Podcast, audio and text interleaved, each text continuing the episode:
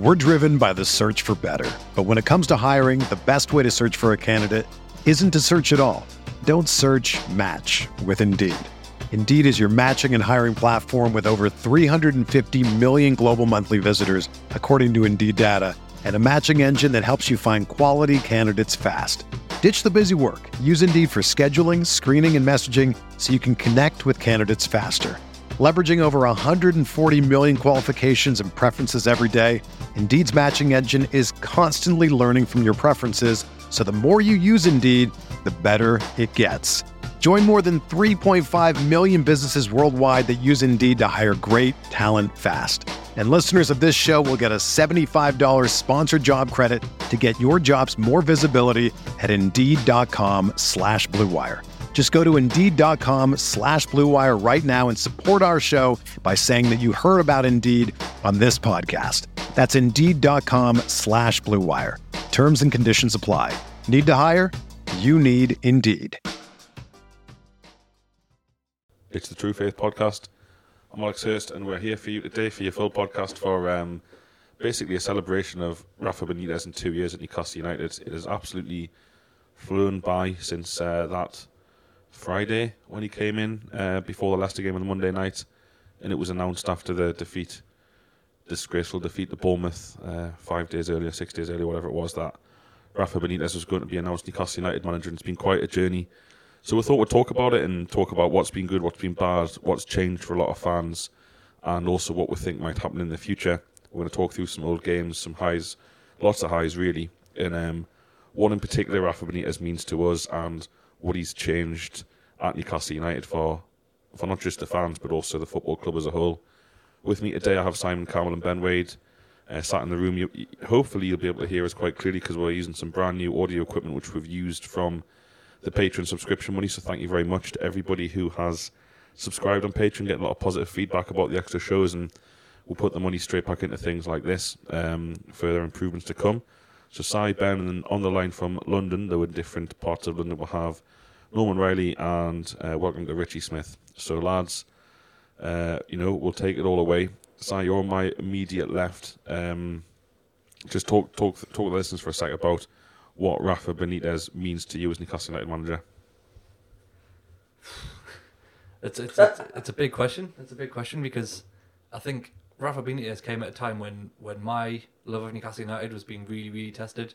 Uh, there was John Carver, the first time I've cancelled my direct debit, followed by Steve McClaren, where you know we all kind of got behind him, but that didn't last very long at all, and it was kind of it was it was getting really close to like lads, we might have to find something else to do on a Saturdays. So Rafa Benitez is has totally changed my my, my kind of perception of Newcastle United and, and re- rejuvenated it. And I, I, presume it's the same for loads of people. We know Norman's uh, back back coming to nearly every game, and that's it's just he's he's brought about a love of the football club. I thought was was gone forever, to be honest, because since since the days of Keegan and, and Robson, you just never thought you'd see the day again where you go to St James's Park, and and you're just buzzing for every minute of the game.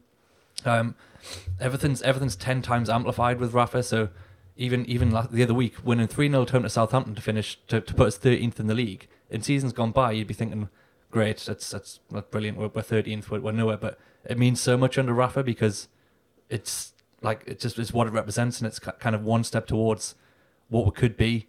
Whereas a, a th- you know a three 0 win under under Pardew, which which did happen under under McClaren, even a John Carver win, it was just like oh here we go, that's him off the hook for another two weeks. But you never really thought it was going somewhere. Whereas if we stay up the season with, with Rafa, every result counts and it's it's leading to something. And just that hope and belief is there, but it hasn't been for a long time. I'll go to Ben next, and I totally agree. Uh, just as he has a, oh, I think you're going to cough there, Ben. No. Um, but yeah, well said, Cy. And, and Ben, that Cy's going on about how, you know, 13th in the league and 3 0 wins against a very poor Southampton side aren't necessarily something to be celebrated, maybe from the outside looking in. But when you look at the context of how the team has been undermined by the ownership. How uh, the fact that the playing squad's probably not the best that we've ever seen, even the past five or six years. To be honest with you, what do you think it is about Rafa Benitez that seems to excite Newcastle fans so much? He's credible for for one thing. He's actually achieved things in his career, um, and, and, and so therefore, I mean, the, the, jokes that were John Carver and, and McClaren. I mean, McClaren had a, a reputation for probably for his, his best work abroad, um, which, funnily enough, is obviously Rafa as well has that. But um, the, the, fact of the matter is, is, is McClaren, other than his time at Man U, has done very little really. I mean, he, his brief spell years and years ago with, with Borough, um, he still had a bit of credibility from that, but that was all completely eroded um, because of his time at England, I think, and, and obviously what he did with that job. Um, Rafa obviously won won a Champions League with Liverpool, who a perennial sort of runners up essentially in, in everything, um, sort of since the, the Premier League age. So um, I, I, think it's just that, that the fact that you, you know he's a winner, um, and and he's actually a, a football genius, if sort of coin the phrase in terms of he,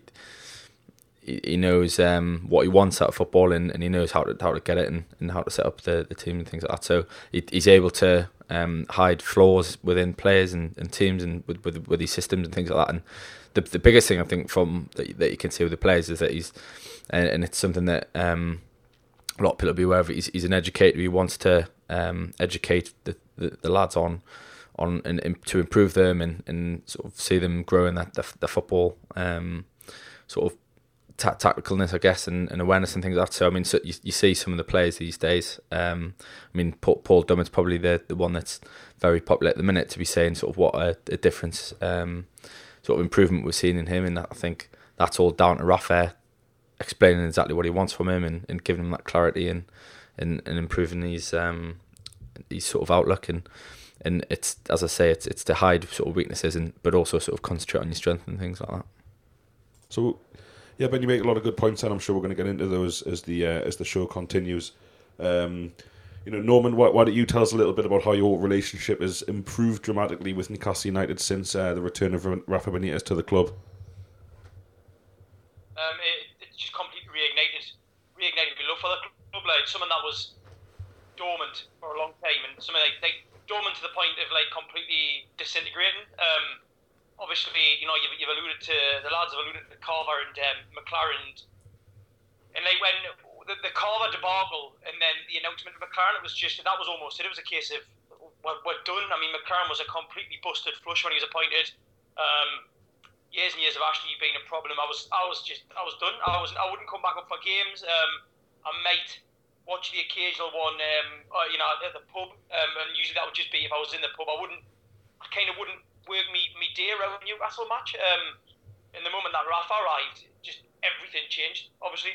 Um, because I've mentioned this a few times, he, he for me, is a coach that I'd followed for years and one that I like kind of almost like dreamt of being in charge of Newcastle. And, um, and as cliche as it sounds, when he was announced, it was quite literally a dream come true for me. And um, and you know, as you know, the last, especially the last year, I've um, I've just started, started coming up for all the matches at home. I've been going to a lot of away matches, got involved with True Faith, um, and it's all down, it's all down to the impact that Rafa Benitez has had on, on the club, but on, on me as a fan. It's been, it's been huge, and um, just a genuine, genuine pleasure to know that someone that good and that who cares that much is in charge of a club that we all obviously love. Well said, uh, Richie. Same question for you. Uh, bit of a different take um, for me it's hope, but also fear as well. Um, he's as a as a manager, he's transformed the club. He's picked the club up from its arse. Let's be honest, uh, and you know he's you just looking into some of his um, the actual statistics. He's now on a par as far as win rate with Bobby Robson, which kind of says a lot about what he's achieved in um, um, in, in a, you know a relatively short space of time, uh, especially a time when Newcastle, as we've all kind of alluded to, were was a, uh, a, a failing club on so many levels, uh, a losing club, and, and the fact that he's you know his his record, albeit over a shorter space of time, is now on a, a similar level to that of um, Bobby Robson um, says a lot. The the fear element is that you know uh, window by window, se- uh, season by season, uh, Newcastle and might actually increasingly always look like they're about to shoot themselves in the foot again, and um, always a level of uncertainty about how how much Rafa's going to put up with it. Um, takeovers being coming through, then you know, kind of almost being called off, and a lot of uh, a lot a lot of like that, that that conversation is very cold now. You know, how does that impact the, the future? And it almost doesn't bear thinking about what Newcastle would be if we lose Rafa. So um, for me, yeah, there's re- you know renewed hope and a very bright future ahead, but also uh, this constant aspect that if Rafa does go, which is always a, a, a is, al- is always a, a possibility, uh, it's it doesn't really bear thinking about what you know where, where we could end up or, or how many steps backwards we might we, we, we could quite easily take. Yeah, I, I, I agree. No, um, Richie, um, exactly what I said before. Like it, it's everything's ten times exaggerated with Rafa. When we had McClaren, and just after that, um, that Bournemouth game that Dogger just mentioned, you kind of thought, if we get relegated here, am I really that bothered? But as soon as Rafa Benitez is in charge of Newcastle United, relegation's terrifying. The thought of losing him's terrifying. The thought of the future we could have versus the future that Mike Ashley might give we is terrifying when you when you know you are so close to having something really special. Whereas before Rafa Benitez came, you just didn't, you couldn't see the light at the end of the tunnel. You couldn't see anything positive to come from Mike Ashley's reign. But with Rafa there, it's so much. There's so much more riding on every game, and I think, as I said before, beating Southampton at home means so much more because because we've got them and because of that fear of if we don't win these games and if we do get relegated and lose them, it's it's that what could have been, which wasn't there before. Yeah, absolutely. Yeah, yeah, absolutely. And, and I just think um, for there's a lot of people, a lot of fans, probably everyone on this podcast, possibly saying things might not, might never get better than having Rafa Benitez in charge of the football club. You know, there's, there's, you know, he, he's only Benitez, even if he was to stay at Newcastle for some time, there's only going to be a, there's, there's a window of, of opportunity in Newcastle right now, of let's say the next three or four years, maybe beyond that, where there's a, a genuine opportunity of winning something. Um, these opportunities aren't going to come along very often. Uh, it, it is kind of once in a, a, fan's lifetime in many respects, having this kind of a, a bloke in charge of, of, of your club, um, which just, as you say, just amplifies the, the fear of not having him, of not taking advantage of that opportunity, and um, it just shows how huge he is uh, and um, how huge he will continue to be. Yeah, well said. We're sat here now on what the 18th of March 2018, I think we all know, everyone sat here, and hopefully everyone listening will agree that if we were sat here in two years' time with Rafa Benitez still in charge of the club, particularly with a takeover haven't happened, but even without the fact that he might be here or sign another contract under this regime, means that there is a, a serious chance of, as, as Rich alludes to, competing at the right end of the table finally, or winning some silverware, um, or at least seriously competing for silver, silverware because it's been so long since we've uh, since we've you know even even had a go. To be honest with you, um, so that that's the exciting thing about the future. But there's also that fear, and you also just have to realize how unbelievably lucky Mike Ashley, Lee Charnley, whoever you want to say, are to have Rafa Benitez. If we look at the decisions they've made consistently since taking over the football club, even if you go back to 2009, which a few fans last year before were won the league in, in let's be honest, hilarious circumstances last season, the league win some fans tried to use the 09-10 team as a stick to beat that side and to beat Rafa with, even though football has changed, finances have changed, the second tier has changed, all of that kind of stuff, which we went into last season. However, that that season was started without a manager. They, they were so disorganised, so without direction or hope, trying to sell the club again in 2009 that they just gave it to one of the coaches and hoped it would be all right, and it was better than all right. It, Chris did a great job and is a good manager as we're seeing now. But that's that's the kind of thing you fear.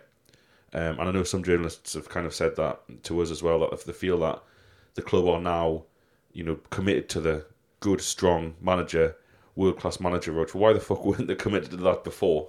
why did they appoint Steve McClaren? Why was John Carver, remember, John Carver, given, you know, control of a Premier League football club when everyone watching and everyone listening to this and us at the time we knew what was coming, and it's that's the fear. No one wants to go back to that, but we want to be positive. And I think looking through the tweets, and lots of people did send tweets into us.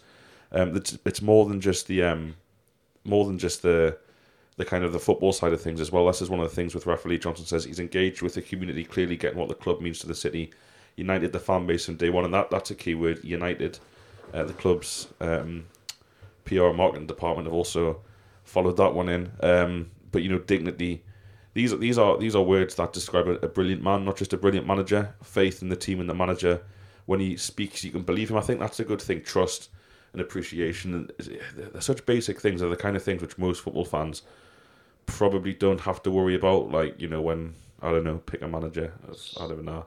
When Claude Puel speaks at Leicester, the fans probably believe that he's telling the truth, not trying to keep his owner happy or not trying to placate a difficult person above him. Um, and, and that's a massive thing. I mean, Ben, let's go back to the start of his reign. Relegation on his watch. Um, he, was, he took a team over that was 20, no, 19th in the league. We finished 18th. Um, do you do you think you know looking back then was there any blame to be attached with him or was it simply you know the impossible job keeping that shower up? The the damage had been done, hadn't it? I mean, give a bloke 10, 10 games. I mean, I don't.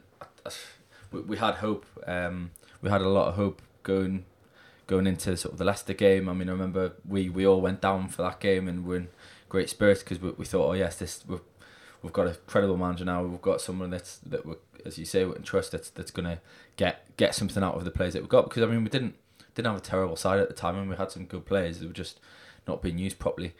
Um, and yes, the performances improved, and, and, and we we only just went down. I mean, let's be honest, with um, other teams probably didn't didn't do us any um, any hands. I mean, the Everton um, Sunderland game obviously springs to mind when you just that sort of performance by Everton that night. I mean, obviously it ended up with Martinez losing his job, but that was just a team that did not care. So a little bit out of our hands, but it, it came down to that that Villa game. Really, I mean, I think you obviously the podcast, all the lads were there um, for that game, and, and the chances we missed. I mean, we dominated that Villa team. We should have, we could have won three or four. It was just a case of we just had to get that first one, and and, and we'll probably win that game comfortably. And I think that would have changed the whole outlet. But at the same time, I think it he, he, he, he did his best, and I think he got the maximum out of that team that he could do. And I don't think any sort of blame should be put at his um, at his feet. It, it, he did he did the best that he could to try and get out of that that situation, and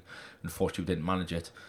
What did uh, happen after that, though? I think that similarly happened in 09-10, um, was that sort of cathartic reaction where we were able to sort of basically re- start start the rebuild and get rid of the players that weren't interested in being here and and get players that actually want to play for Newcastle United, and that's the biggest thing I think that's come out of this.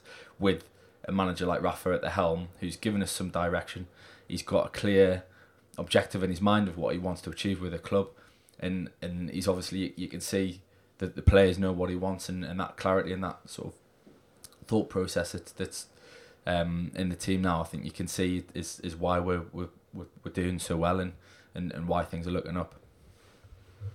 Yeah, I mean, Richie, if I come to you, um, it, it's yeah, these these things are all great, and we've talked about them a lot on the podcast, like dignity, respect, hope, all this kind of stuff. But the, there are actual key football things that a guy like Rafa Benitez, in terms of his success, have have made. One of the biggest kind of off the pitch things he's changed at the football club in, in a in a football sense that have impressed you most, Richie, and you think are the most important? Um, two that spring to mind for me. Um, first one injuries.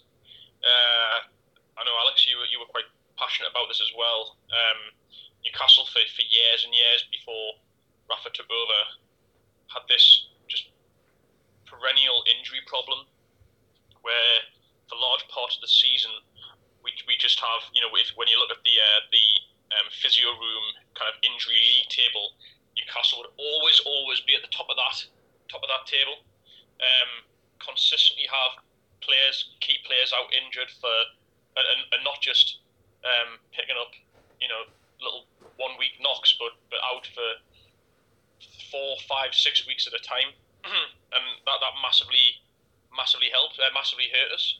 Um, Rafa Benitez has completely and utterly transformed that aspect of our club.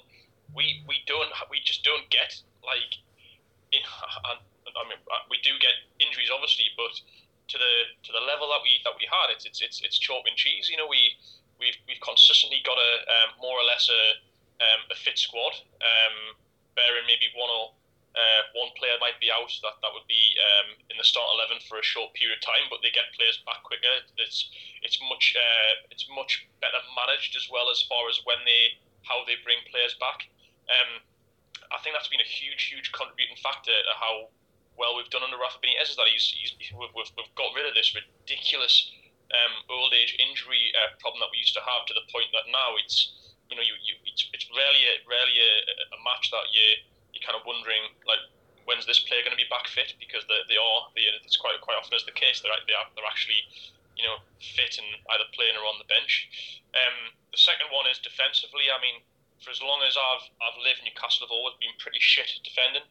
Um, we've never really had like a, a defence that you could be proud of. Um, that's all changed under, under Benitez. And when you consider the actual profile of the players that we've got on defence, shows you again how remarkable a job he has done of, of, of actually making, you know, developing these players, the likes of Lascelles, the likes of Paul Dummett. They've become better defenders, better footballers under Rafa Benitez to the point that you know we, we are we are proud as fans of having of our defence. It's very rare that we actually uh, criticise the defence or we, we we lose points because of uh, because of our uh, defensive frailties. Um, I, think that's massive. For the first time in my life, I can confidently say that I'm, I'm, I'm actually quite proud of, of, of Newcastle having a, a decent defence. Yeah, well said. And I think the improvement of look at the likes of Paul Dummett and Jamal Lascelles, but even someone like DeAndre Yedlin, um, their improvement defensively is just off the scale. And we've kind of we've said it before, and it's been well publicised in the media that Rafa Benitez gets players, and then you can in most cases, expect those players to cons- considerably improve at the time at the club, where that possibly wasn't the case from the past, where they got players who were only ever going to stay at the same level, or actually quite often get worse. Um, and, and that's got to be that's not just Rafa, that's the coaching staff as well. But you're absolutely spot on about about the injuries too. I mean, the difference now we still do get some injuries, but the difference now is we tend to see them happen on the pitch under McClaren, under Pardew and Carver a lot of the injuries were picked up in training, so that suggests that things have been changed massively in that respect. And a lot of the injuries were just kind of mystery injuries, like Richie says, like players would just go missing for months and months on end. There was no communication. Now Rafa in press conferences or even straight after games are saying, right, John Jonjo, he's had a scan. We hope it's okay. It could be six weeks, if not. It's that kind of clarity in that. I mean, it doesn't really make any sense that before there wasn't any clarity, before they tried to keep things under wraps. I mean, that kind of suspicion of the fan base and the media has almost almost disappeared from from the people running the club, or certainly at the at the day to day level. Um, I presume Ashley and, and, those kind of people are still very suspicious of the people that or the, or the fan base. But um, so if you could pick some players, you know, that Rafa's had in his time here, who who have you been most impressed by uh, in terms of their improvement and what he's done with? Well, it has to start with Moussa Sissoko, of course, whose 10 games under Rafa in that relegation season were, were a revelation. Obviously, we, we never doubted the lad, but the, the improvement from him when he just seemed to be put in the position he needed to be played in and, and just like he, he, he very nearly kept us up single handedly because we had very little quality left in the side at the time and he, and he was class. Um, you obviously look at Paul Dummett, who we'd all completely written off in the relegation season as, you know, why we're still playing without a left back. And now, now I couldn't think of anyone else who I'd like to see playing left back at the minute for. Um, you've got Mo Diame. Well, you know, last season he, he he wasn't even a standout player in the championship. He did a good job, but his his turnaround this season has been incredible. Lascelles, I mean, it's it's hard to think of a player who hasn't improved in this squad we've got now. There's no one who's who's um, who's gone backwards under under Rafa, whereas for years and years, we watched class players just get worse and worse under under Pardew, Carver. Um, you know, you can go back as far as Souness, Allardyce. They don't improve players. Like all the players for Newcastle just got worse and worse. But under Rafa, like everyone on the team is just improving and they're learning new things and they're adding more to the game. And it's just it's just fantastic watching players who we may not think are brilliant, but they're trying their hardest and they're, they're getting better every week. Yeah, well said. Um, as well is you know definitely worth uh, worth a mention. Um, but you know the fact that you know even talk about Diame, which of course I'm going to. Um, he was brought in as a number ten. He was brought in, and it, and it didn't really work. I mean, he put he had some excellent games last season, also some indifferent ones, and it definitely didn't work this season. I mean, Um, Perez has clearly identified himself as the number one, number ten. Well, that's a silly way of saying it. yeah, Perez and goal wouldn't work. Um, but the fact that you, you could kind of see towards the back end of last season, Rafa started moving more back into centre midfield. I think Chef went away, Ben, when me and you were there. Diame and Shelvey played together and just weren't very good. Yeah. Um, and, and to come from that to what we see at the minute, again, is just absolute testament to the man we've got in charge of the club. You know, there's so many comments coming on Twitter saying, you know, Bedford Mag, my only comment is I'm sim- simply thankful that we have Rafa as our manager. I pinch myself every time I see a game and he's there on the touchline. And it's still very much the case. You know, Chris Watts' structure, professionalism, and hope. There's that word hope again. Um, Johnny Cross says, might sound stupid, but as a mag living here in Spain, it feels like he's given us some relevance again. My Spanish in laws always ask how he's doing because of the man himself. Stephen Ord, if nothing else, making it credible to say you back your manager and the lads, and you know they want the best for the team and the city and the fans, not the balance sheet. That's a special thing. Totally agree. So, Norman, I'll, I'll, I'll come to you, and you started coming back to the match probably what back end of last season. Um, That's right. And, and, and you've said uh, you know consistently on the podcast that you have an affinity towards this side that maybe that you've never had before. Um, why why do you think that is? Do you think Rafa Rafa's selection of players in terms of players that he brings into the club is more than just to do with ability? In terms of do you think he looks at the type of I don't know person as much as the player, which allows allows us as fans to have this affinity with them?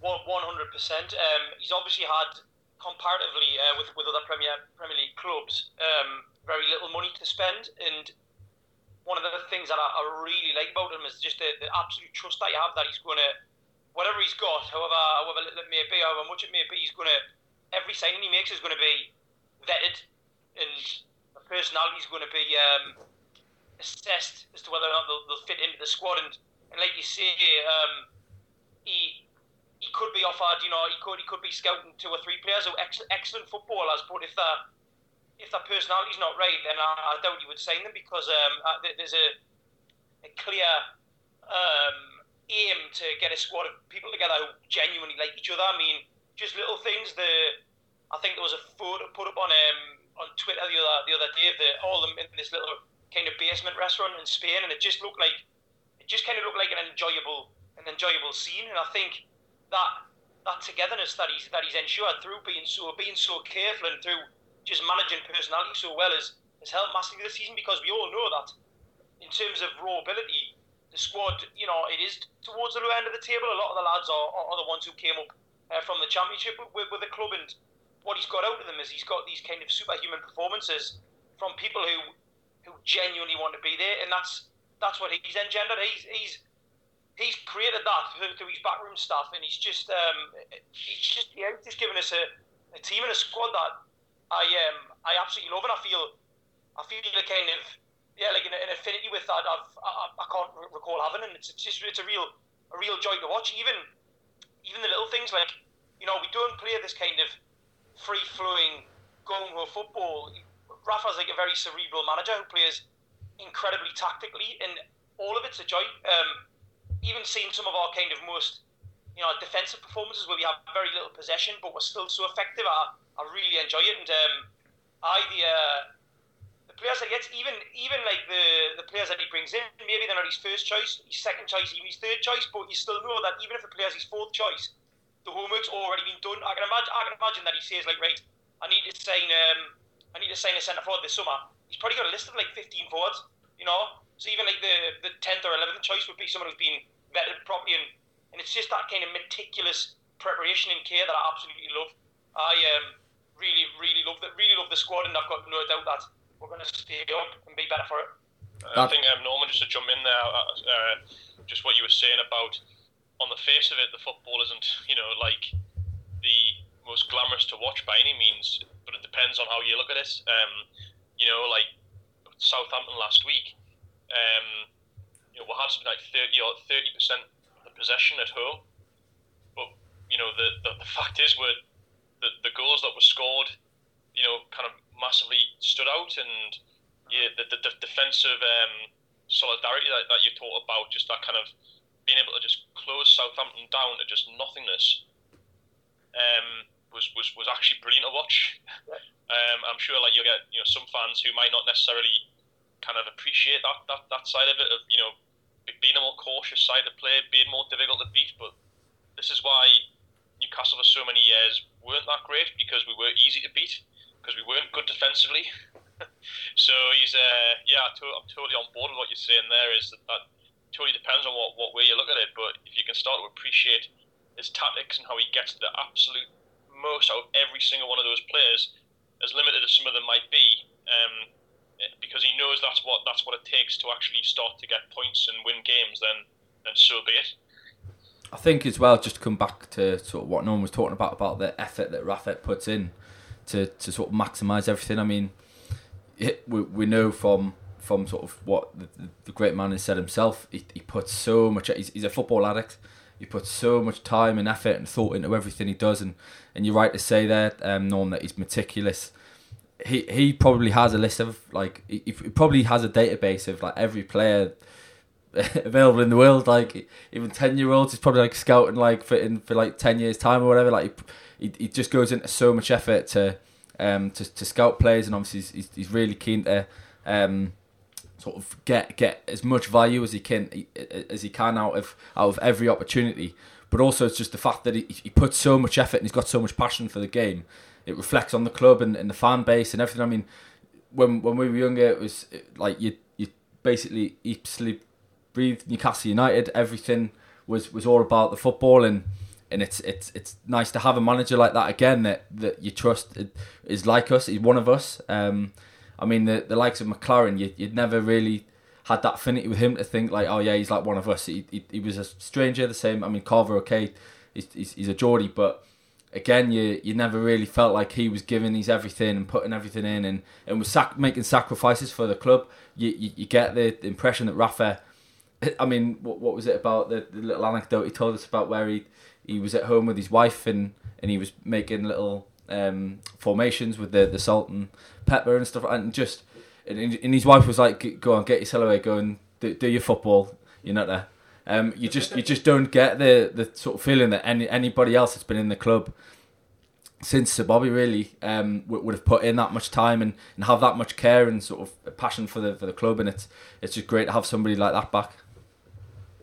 Absolutely, well said, lads. Um, you know, Liam Bushby and David Farrell Banks have both made really good points that um, he has put. Well, Liam Bushby says he's single-handedly put an end to the mass hysteria hitting NUFC every single season.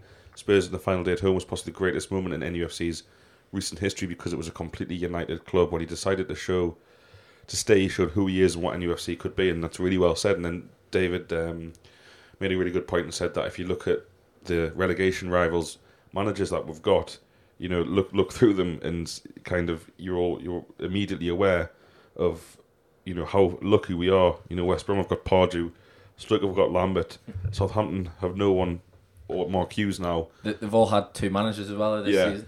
and and, and where, where the antithesis of that now that where the reasonably stable club in terms of a football perspective, still not stable off the pitch, but it's like compare the nice compare and contrast is now we have gone to Spain and we're currently playing as we're recording Royal Antwerp in a three halved well one I don't know three thirds forty five minutes each. I don't know what the final score was. It was one one nil Newcastle after ninety minutes, but um, the lads have gone. You know, the journalists are there, very open. You know, a lot of positivity, like uh, Norman alluded to. You know, social stuff going on between the players. No alcohol though Compare that to when Steve McClaren took his side away. Fabrizio Coloccini never never kicked a ball again for Newcastle, and, and, it was just a farce. And we came back and we lost two games on the bounce, and then McClaren was sacked.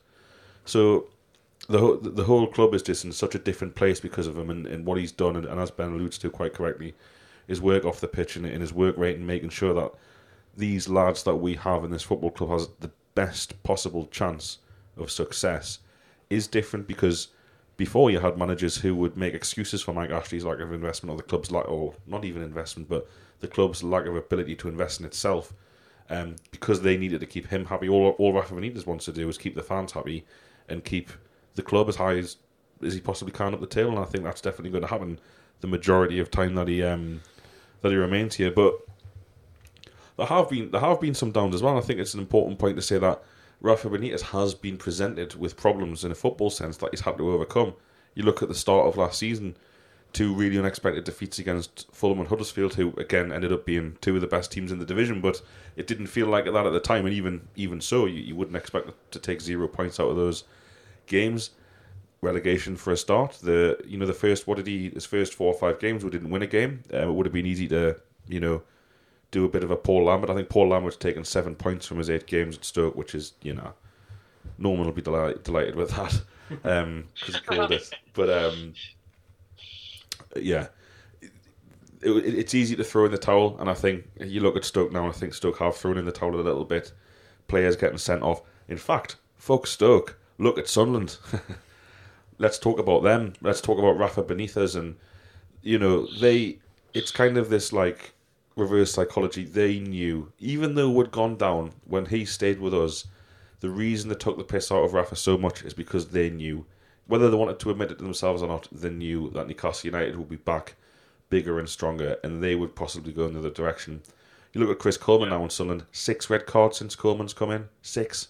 It's a fucking disgrace. Should be sacked for that. What's his what's his uh, what's his managerial record? Because you know Moyes wasn't Shame. the Mo- Moyes Moyes was awful for them apparently. Um, Grayson had to go. Like what's what's Coleman's record standing up like? I think it's as bad as Grayson's, but the, the thing which cracks me up about the Mackems is, in this loving of Coleman, is that that he has nothing in his domestic career to back up any kind of loyalty. He's had a really average managerial record. Um, he did a decent job with Wales, but again, didn't didn't get them what third third in a poor group um, this time. But a lot of Sunderland fans were saying that Grayson was poor because the squad was capable of so much more, and now they're all saying that Coleman's been dealt with an impossible hand. Well, they can't both be true. But anyway, if you look at that club and you look at where they are, and um, people say that could be Newcastle. I don't think Newcastle fans would walk away from the club as quickly and as regularly as they have. But there's definitely a sense there of, of everyone, the players, the manager. They've all just given up. Last season, Moyes, the fans, they gave up. That didn't happen with Rafa Benitez at Newcastle, even when it was looking pretty grim. You know, Richie, we were there together at, at Norwich away. Um, there was still there was still hope and there was still fight when it would have been much easier to throw the towel in and just blame you know the likes of well whatever players you want to blame or not having a fit left back at the club when he joined all these kind of issues having to play Lascelles from nowhere and he, he came and he fought and we turned it round and you know we were five unbeaten at the end of the season I, I think you'd do well to find any team that's been relegated in recent history that's been relegated in such good form and that's testament to him and, and obviously what we saw last season. But yeah, even this season with with the horrible autumn that we had, a lot of well, not a lot, some fans criticising him tactics, Mitrovic, the rest of it. Um, and again, he just doesn't let things like that bother him. And th- this is this is a genuine world class manager that we we now have at our disposal. And I want to talk through some of the highs. Si, I mean, Si, you want to pick a game for me that in Rafa Benitez's era as manager that just kind of is encapsulated what like his side or or kind of what he's meant to you. There's actually been loads, hasn't there? You think back, and it, it's been a hell of a slog this season, and even last season, 46 games in the championship was a was a hell of a slog. But the the one game that I was just looking back through the results of last season, the one game that stands out for me was um, on a Tuesday night in October, the League Cup third or fourth round against Preston. We smashed them 6 0, and there was 50,000 people there. Imagine that 50,000 turned up for a, for a League Cup game at St James's on a weeknight, and we, we put on a hell of a show. Mo scored twice, which was class. But that's what Rafa Benitez does. Like, the whole the whole fan base had, had given up on the idea of the cups under the, the previous three or four managers, but everyone was there because it was Rafa. Obviously, we're doing really well in the league. I think we're top by that point, or if not, we're very close. And um, it's just that kind of you know that Rafa is a winner, and he wants, even though we're in the second division, he wanted to win to win matches in any competition. So people turned up knowing that would that would put in a proper performance in the cup, and that kind of sums up Rafa Benitez's time here. Like a six 0 win in the League Cup, we could have we could have gone two 0 up, subbed off all the good players, and kind of seen out the game. But no, he, he wanted the players to express themselves. He wanted us to to put on a show for fifty thousand people who showed up. That's Rafa Benitez at Newcastle United. Ben, same question.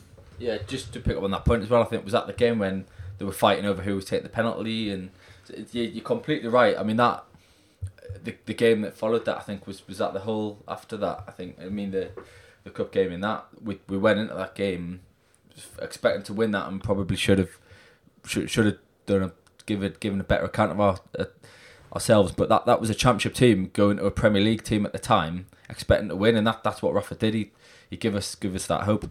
I think that the one that I'll, I'll always remember will, will be that Norwich game. Just to dominate that game as much as we did in in 45 minutes, and it, it was sort of one of our issues last year was that we would we kept conceding goals at half time. Just before half time, we did it a number of times, and that was one of the the issues. And, and Rafa Rafa knew it was, and it was one of those things that it put us on the back foot in quite a few games, and was one of the issues that he, he managed to overcome and, and he sorted out eventually towards the back end of the season. But that that sort of conceding at half time in a game that we, we, we battered them in, and we should have been three or four. I mean, Dwight Gayle had a goal disallowed. He obviously did get one, um, we were in so much control, and then just it just flipped on us, and, and we found ourselves down three one. 15 minutes into the second half and and there's plenty Newcastle sides in the past that would have wilted and would have lost that game five, possibly more. Um, but we kept fighting, we kept fighting. Gouffran, of all people, gets one back. Um, and then Dwight Gayle steals the show at the end there. But it's just the, the that, that game just encapsulated everything about Newcastle that we found a way. We, we, we had our we had our struggles, um, and and he was able to um, overcome them and and, and the, the players fought till the end and they never gave up and, and there was just that, that effort for 90 minutes plus um, that we haven't always seen and but but that was Rafa to a T that sort of just encapsulates his uh, sort of persona almost on the on the pitch. Richie, I have a feeling I know what yours is going to be. Yeah, I mean, the, the, the Brighton match was a, was an absolute joy, like like just for the, I guess what it meant as far as the league and um, you know how we how we came back in that game, and um, just a, just a brilliant a brilliant night to be there. Um, I mean, aside from that game, which is a, definitely stands out for me, is um, Huddersfield away in the championship. I think um, when we talk about like what about Rafa's kind of um, tactical class, I think was was, was really sh- shown in that in that uh, in that fixture because you know Huddersfield were uh, very kind of like a, a, a, bit of a unique team in the in, in the championship in that they were very um, attacking, very relentless. Um, but and again, the, the, obviously uh, uh, one of our kind of competitors pushing for automatic promotion in, in the league, and the fact that in that game they huffed and puffed, but basically Newcastle were just far more clinical from. Um, I think it was Murphy got the second, didn't he, in that game, and then uh, and then obviously Gayle right at the end got put through, and that was the one where he was kind of telling the uh, telling the Huddersfield fans to calm down. I think was when he was uh, when he was celebrating. But that, that fixture again just showed like like Huddersfield like um, Wagner getting absolutely bummed by everyone in the media, and you know what a brilliant like this is like the you know Klopp's Klopp's protege and all this stuff. And then Rafa just completely um, completely and utterly just taught him a lesson in, in tactics and, and strategy in that in that fixture.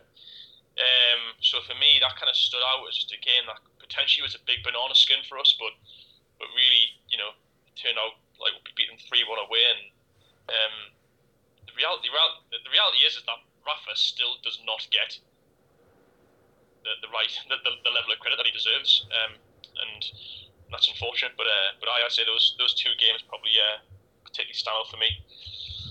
Nice one, and, and Norman yourself. Um, I would have definitely said Huddersfield and Brighton for, for the obvious reasons that um, that Richie stated. But um, to add to that, um, couple of couple of standout moments. Um, the Leeds away, like that that game against Leeds away when the you know the kind of Sky Sports Championship um, squad of pundits couldn't they just couldn't wait for Monk to get one over on like Benitez. You know, it was like their biggest game in years. Top tier of the stand open. Monk's like this bright new thing. He's uh, you know, he's doing an incredible job at Leeds, and just people. It was like a genuine. It felt like there was a genuine desire for for for people wanting us to, to see us lose to um, Gary Monk's Leeds United, and Rafa just absolutely like just masterclassed them. He did. it, it, Monk's career to a certain extent, it's just like it's almost like it's gone downhill from that game. Um, he, he, he was built up so much, and Rafa just obliterated him with the most perfect tactical display away in a high pressure game in a stadium that was really up for it. And um, I, it was like it was almost like swatting, swatting like a little child away. You know what I mean? It was, it was crying, it was crying in your face. I like I like the use of swatting there because that's exactly what Rob Green did. Oh well, there you go. I um, it, it was it was perfect, and uh, the other one, um, I would say, is it as weird as this might be, Burton away, just because it's like when we got you know, the, enjoy Burton away, all of that, and you know the way I look at that is I just think Burton Albion, right, seven years ago, whatever it was, were playing in the conference in a little six thousand seat, uh, little sorry, a little six thousand capacity stadium. Like Rafa Benitez is there on the touchline, guiding his team to a victory. It was just, it was just a, like a, really lovely moment. It was like, I we are, we are Burton away, and we are enjoying it.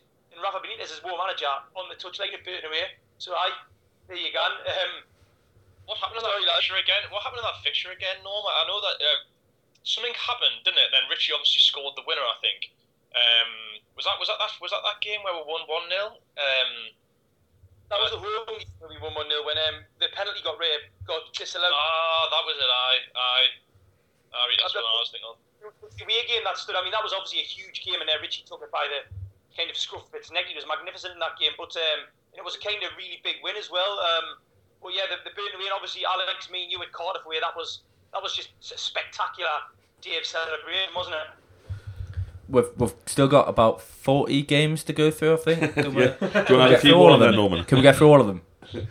um, well, well, said. Um, I'll, I'll, do a Norman. I'll pick two. First of all, West Ham at home this year was like, how oh, lads, give us it. West Ham at home this year was just, and Richie's Richie pointed out the Brighton and Huddersfield games before. This is a nervous fan base. Newcastle United's fan base is nervous and often pessimistic and often fears the worst. So we're drawn with Bristol City 2 2, um, come back from 2 0 down. And it was it was all right. Newcastle were all right. Two calamitous goals to concede early doors between Dummett and Darlow. Um, you know, Yedlin I think as well was at fault for the first one, and we played well enough. We could have we could have snatched it. I think Mitrovic and Shelvey had chances to win three two. Um, it happens in the championship, but the reaction on social media was you know, we're going to go and get beat by Brighton and beat by Huddersfield, and we're going to be eight points behind these and five points, and they're going to do this and that. No, no, we'll, we'll beat them. And and you can see that in the approach of the Southampton game just gone, and the approach of the Huddersfield game that he's slowly changing minds and changing perceptions of the team. And the, we've said it regularly on the podcast. The one thing you can rely on Newcastle United and Rafa Benitez Newcastle United too is not lose the big games. Do it when it really matters yeah, there's been disappointing defeats this season, particularly away at Huddersfield and Brighton, but there weren't massive games in terms of context then. Um, you know, Newcastle going to Palace and getting out with a draw and beating Man United at home. That was a big game when the relegation zone, and we just do it when it matters. But I look at that West Ham game this season, and that was a massive game because we'd just lost the opening two fixtures of the season. We hadn't scored a goal. We've been beaten by Forest. The transfer window was a disaster. Um, you know, Jonjo Shelvey was suspended for three games. Um, Dwight Gayle was had no form and was injured, and there was just so much negativity. I remember driving up that day for that game with Hughes lads. We've been to the cricket in Leeds, it's England lose to the West Indies, and uh, we're driving back, and we're just all we were all very pessimistic. And I think we're kind of a an optimistic group. I mean, West Ham are rubbish as well, but they put in a better show at Southampton the previous week, and it was just it was kind of that ability Rafa has just to completely forget about what had gone on, prepare the team for the game, and, and win a game three 0 That was very really again like the Southampton game, very flattering on, on our opponents there, and that's just Rafa for me. Regardless of what setbacks he's got to put up with or how badly things have gone the previous week, you you can always be sure that going into the next game, we're actually here worrying with a chance, and that is the antithesis of some of the the other managers in the league we've got now who get into these runs and spiral out of control and they're so you know you look at bad managers and I think bad managers are so reliant on confidence. And yeah so are we. Every football team is but we can we can pull results out of nowhere. And that's why we'll not go down in my opinion because we're we're capable of pulling results out. West Ham away is another one. Stoke away is another one. The, the performance against Brighton before Stoke was pathetic really. I mean defensively it was better but it was a really, really poor home performance. I don't think anyone's going to deny that. And then we'll go to Stoke and put in that performance, and that's that's one of my favourite things about Benitez is the team. The team are just prepared for each game, and the, the team. Well, you can see that the team and the players don't let negatives affect them too much in terms of what they they know what they've got to do, and it takes us back to what Ben said at the start of the show about the team being set up right. It's not just a cliche. The team are set up right, and if just because you lose a game and you make a mistake, you know, look at Dan, DeAndre Yedlin's form recently. You know, Rafa could have. I was shocked, shocked when Rafa started DeAndre Yedlin at West Brom, and he, he did make a mistake again, which led to the goal. But you can tell that Rafa's like, right, this player's going through a bad spell. Doesn't mean he's shit. Doesn't mean he's not good enough. It just means that he has to improve, and we'll have to put it right next game.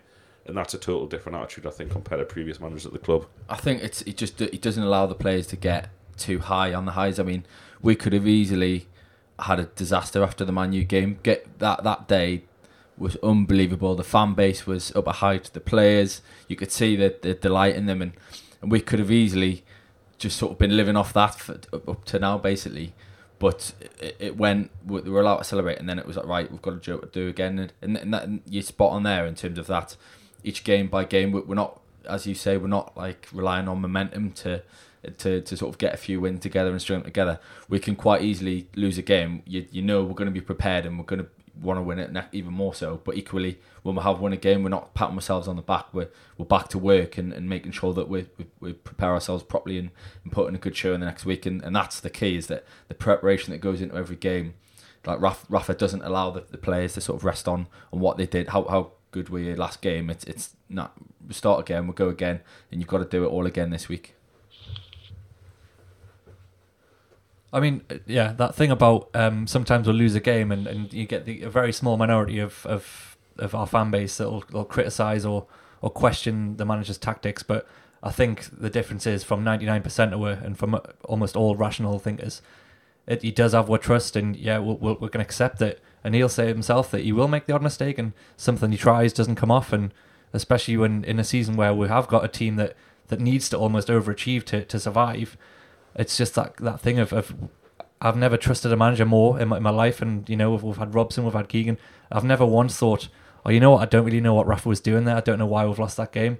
Whereas, you know, in years gone by, pretty, much since since Ashley's took over, especially, but we there was always a, a, fair reason to question what what had happened or what we'd seen after a defeat. But with Rafa, you can always find a way to think, well, you know what? I, I kind of understand what happened there. and We got a bit unlucky, or the ref has uh, refs fucked with. You just you just trust him for everything. I mean, the fact that they're away now in, in Spain doing this friendly, it's not like you know with Alan Pardew, you've got players going out nicking taxis and stuff. That wouldn't be going on. You trust Rafa that this team is going to benefit from this trip away. There's, there's no, no no gags. There's a reason to do it, and you trust him with it. Whereas if, if John Carver's going away, you probably think he's not even going to take the players with him. He's just going to go and play golf by himself and leave leave Beardsley to do the training. Rafa, you trust him. He'd be he'd be working hard the whole. John Carver, doesn't he? Yeah.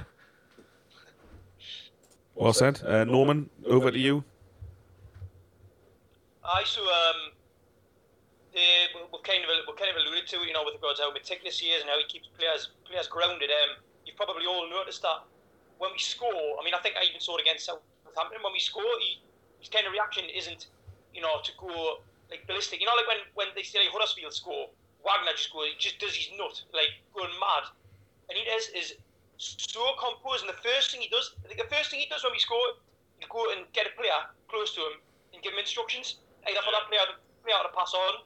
Every single minute of every game is analysed in fine detail, and that ties in to the fact as well that what he's got is he's got a backroom staff that not only does he trust, they're not like it's not like just jobs for the boys. These are people that are he trusts and who are absolutely brilliant tactical coaches. They're like they're at the top level in the field, that level in the field as coaches. Um, and what they've done is they've clearly educated, they clearly educated the players.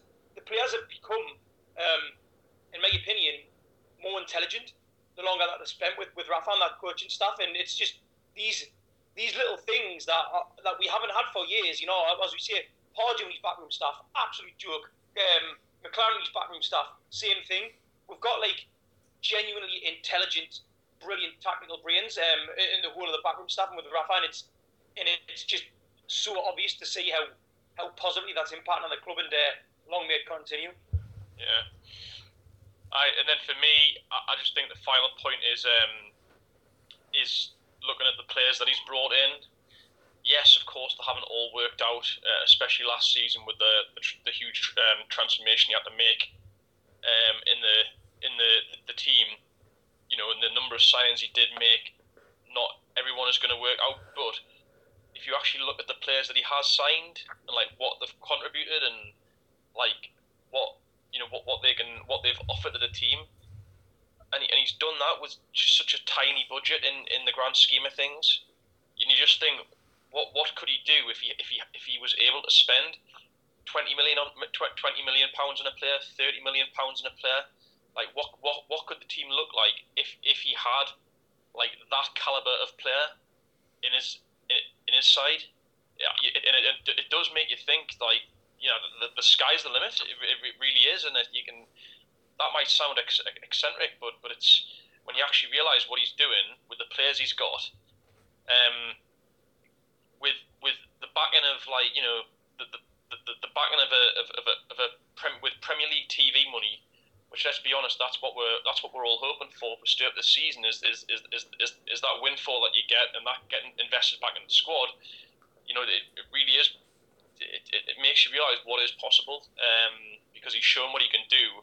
You know, signing players for five, six million quid, two million quid, and what he can get out of those that that caliber of, of, of individual. Um, so, but as I say, it's all it's all good and well as kind of uh, saying that. Just whether whether that whether that happens in practice, he gets that money is another thing. But um, but yeah, that's that's the thing that really gives me the, the hope that um, what he what he could achieve with the the right back and behind him. Nice one, lads. Thanks very much. Uh, we'll leave it there for today. Uh, enjoyable little chat for about an hour. Um, obviously, there's fucking ages until Newcastle play again. Um, so next this time next week we'll release our uh, 45 minutes to an hour had with commentary legend Mick Lowes. I'd recommend everyone listens to that. It was absolutely fantastic to be with. We'll get that out this time next week. And uh, thanks for listening, everybody. We'll be back with you soon. When you make decisions for your company, you look for the no-brainers. And if you have a lot of mailing to do, stamps.com is the ultimate no-brainer. Mail checks, invoices, documents, and everything you need to keep your business running. Get rates up to 89% off USPS and UPS. And with the mobile app, you can take care of mailing on the go. Make the same no brainer decisions as over 1 million other businesses with Stamps.com. Sign up at Stamps.com with code PROGRAM for a special offer. That's Stamps.com code PROGRAM.